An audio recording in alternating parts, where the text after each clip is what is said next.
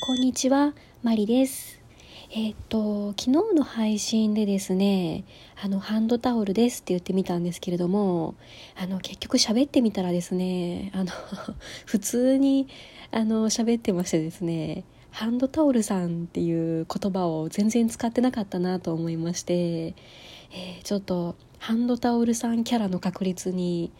えーちょっと困ってます。どうしようかな。こうなんかあの激おこの時にハンドタオルさんが出てくるみたいな感じとかどうですかね。めっちゃ怒って「もう無理!」みたいな時に「ハンドタオルさんプンプン!」みたいな。すいませんバカみたいや。すいません。師匠すいません。えっとまああの今日はですねマリとして配信をしたいと思います。えーっとですね今日はまずちょっと嬉しいご報告から、えーしたいと思うんですけれどもえーっと私昨年末にですねえっと損害保険の販売資格者の試験を受けてたんですね。えっと12月の23日だったと思うんですけどえっと科目が2つありましてその損害保険の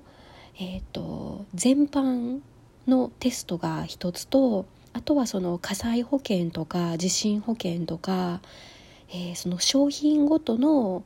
えー知識に関するテストの、え2つを受けてきたんですけれども、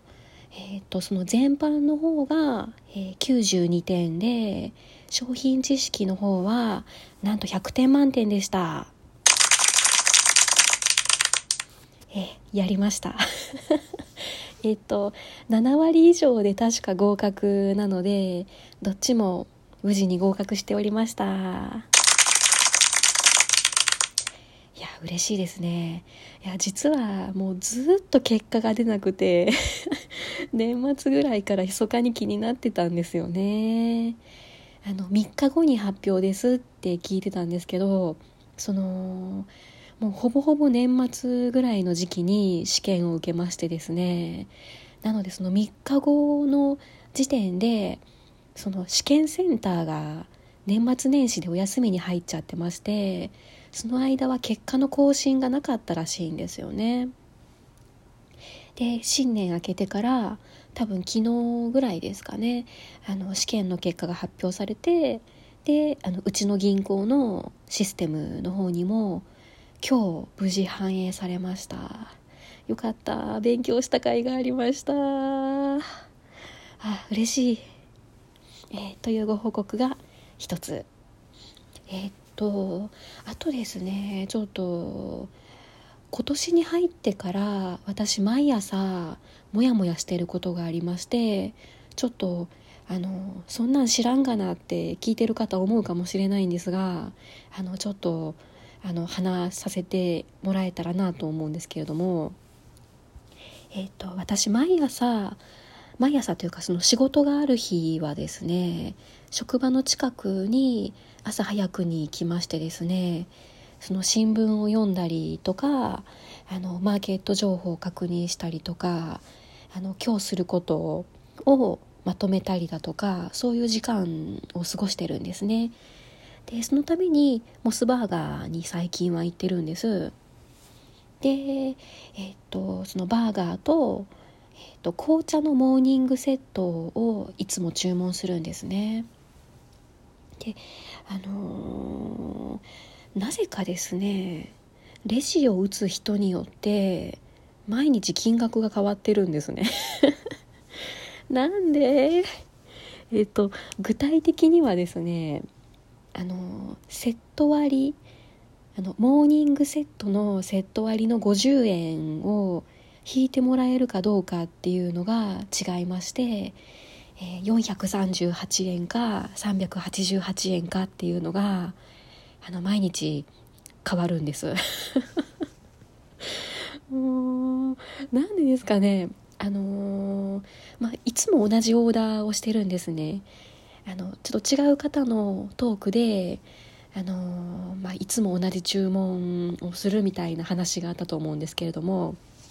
えっと私はそのそのバーガーが美味しいと思っているわけではなくてそのいつも同じものを注文することで店員さんに覚えてもら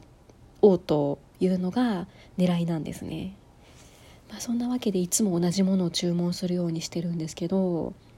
なので値段が変わることってないはずなんですけれども、えー、そのセット割りをしてくれる人とそうでない人がいるんですね。であの去年まではあのセット割があったんですで今年に入ってからはあなんかその割引はもうなくなったんですみたいな説明をする店員さんがいたりあの何も言わずにセット割りにしてくれる店員さんがいたりで本当にね訳がわからないんですよ。うんであのこれはですねそのレシを間違えられたことに困っているというわけではなくてその未だにどっちの値段が正解なのかあの分からないこのすっきりしない感じがものすごく気持ち悪いと私は感じてるんですね。うんその自分が50円多く払わされているっていう状況であればもう堂々と怒っていいと思うんですけれどももしかしたら自分がその50円少なく支払った日もあるかもしれないと思うと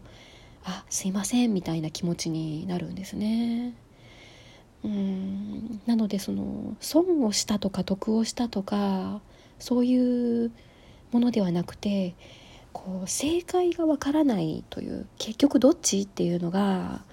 あのずっとすっきりしなくてこの4日間ずっとモヤモヤしてます。えー、ハンドタオルさんプンプンです。ちょっと使ってみました。えっとあとはですねあの昨日喋ってましたそのオーダースーツあの仕立ててもらった群青色のスーツをですね今日張り切って着ていったんですよ。であのまあ今まであのこのトークで喋ったことがなかったんですけれども実はその同じフロアというか同じ職場にですね、えー、セクハラ親父がおりましてですね、えー、そのセクハラ親父にそのスーツを褒められてちょっと複雑な気分になりましたっていう話なんですまたちょっとハンドタオルさんが出てきそうなんですけど もうねやっぱりあの今までに持っていないようなちょっと明るい感じの色なのであ新しいスーツだなっていうのは多分誰もが見て分かったと思うんですよね。で、まあ、普通に褒めるとしたら「今日のスーツ新品?」とか「その色いいね」とかあのなんかそんな感じであの褒めますよね。そのスーツを褒めますよね普通は。いやそうなんですよ。スーツを褒めてほしいんですよ私。でまああのそのセクハラ親父あこのセクハラ親父っていうのはですねあの前にぎっくり腰をやらかして私に迷惑をかけてきた、えー、攻めの方のグループ長の2人のうちの1人です。でこのセクハラ親父がですねなんかあの私のその身体的なところについて褒めてくるんですよでなんかあの褒められてるんですけど何というかその見るとこ違くないっていうのがあって全然すっきりしないんですね。うん、でその事の発端というかその褒められた一番最初の時っていうのはあの目について褒められたんですよね。あのマスクの話か何かなんかそんな感じの話をしてる時にそのマスクをするようになってもうその化粧ファンデーションとかチークとか口紅とかもう全然使ってなくてっていう話をした時にですねそのセクハラ親父はですねまあなんとかさんの場合は目がパッチリしててもうお人形さんみたいに可愛らしいからいいやないかっていう感じで最初は褒めてきたんですよ。まあ目がパッチリでお人形さんみたいに可愛らしいって言われたらまあうん嫌な気はしないですよね。まあ、あどうもみたいな感じであのまあまあまああの素直に受け取った感じが1回目だったんですね。でそこからあの別に毎日言われるとかじゃないんですけれどもなんかその新しいブラウスを着ていったとかいつもはスカートのスーツだけどパンツスーツを履いていったとかあの何か変化があるたんびにですねなんかその身体的なことを褒めるんですよね。その例えばウエストがキュッとなっててスタイルいいなみたいな話とか。あとはパンツスーツを履いた時とかはこう足にかけてのラインがシュッとしててかっこいいなみたいな。いや全部褒められてるんですけどね。見るとこ違くないってハンドタオルさん思うわけですよ。プンプン。うーん。ねえ。なんかどこ見てんのよあんたって本当に思うんですよね。あでその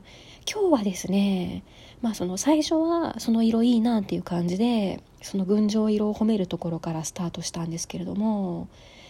やっぱりこの肩のラインとかこの体のラインにすごい沿っててよう似合ってるなっていう感じで褒めてくるんですよね。もうウキウキした気分がですね台無しになったんですよね。うん、で今日はまだマシだったんですけれども一回すごいひどい時がありましてねその襟付きのシャツを着てる日があったんですで、まあ、シャツなので、えーと、ボタン前にボタンがついててボタンで留めるタイプなんですけどやっぱりボタンとボタンの間って、まあ、隙間が空くんですよね。でまあちょっとこう胸の辺りとかって隙間からなんかこう見えそうになったりする時がぶっちゃけあるんですけれどもなんか話してる時に胸の辺りを見てるなって感じる時があってもうそういうのねなんか分かりますよね見られてると。あんまりねどこ見てんのよって思ってますハンドタオルでした。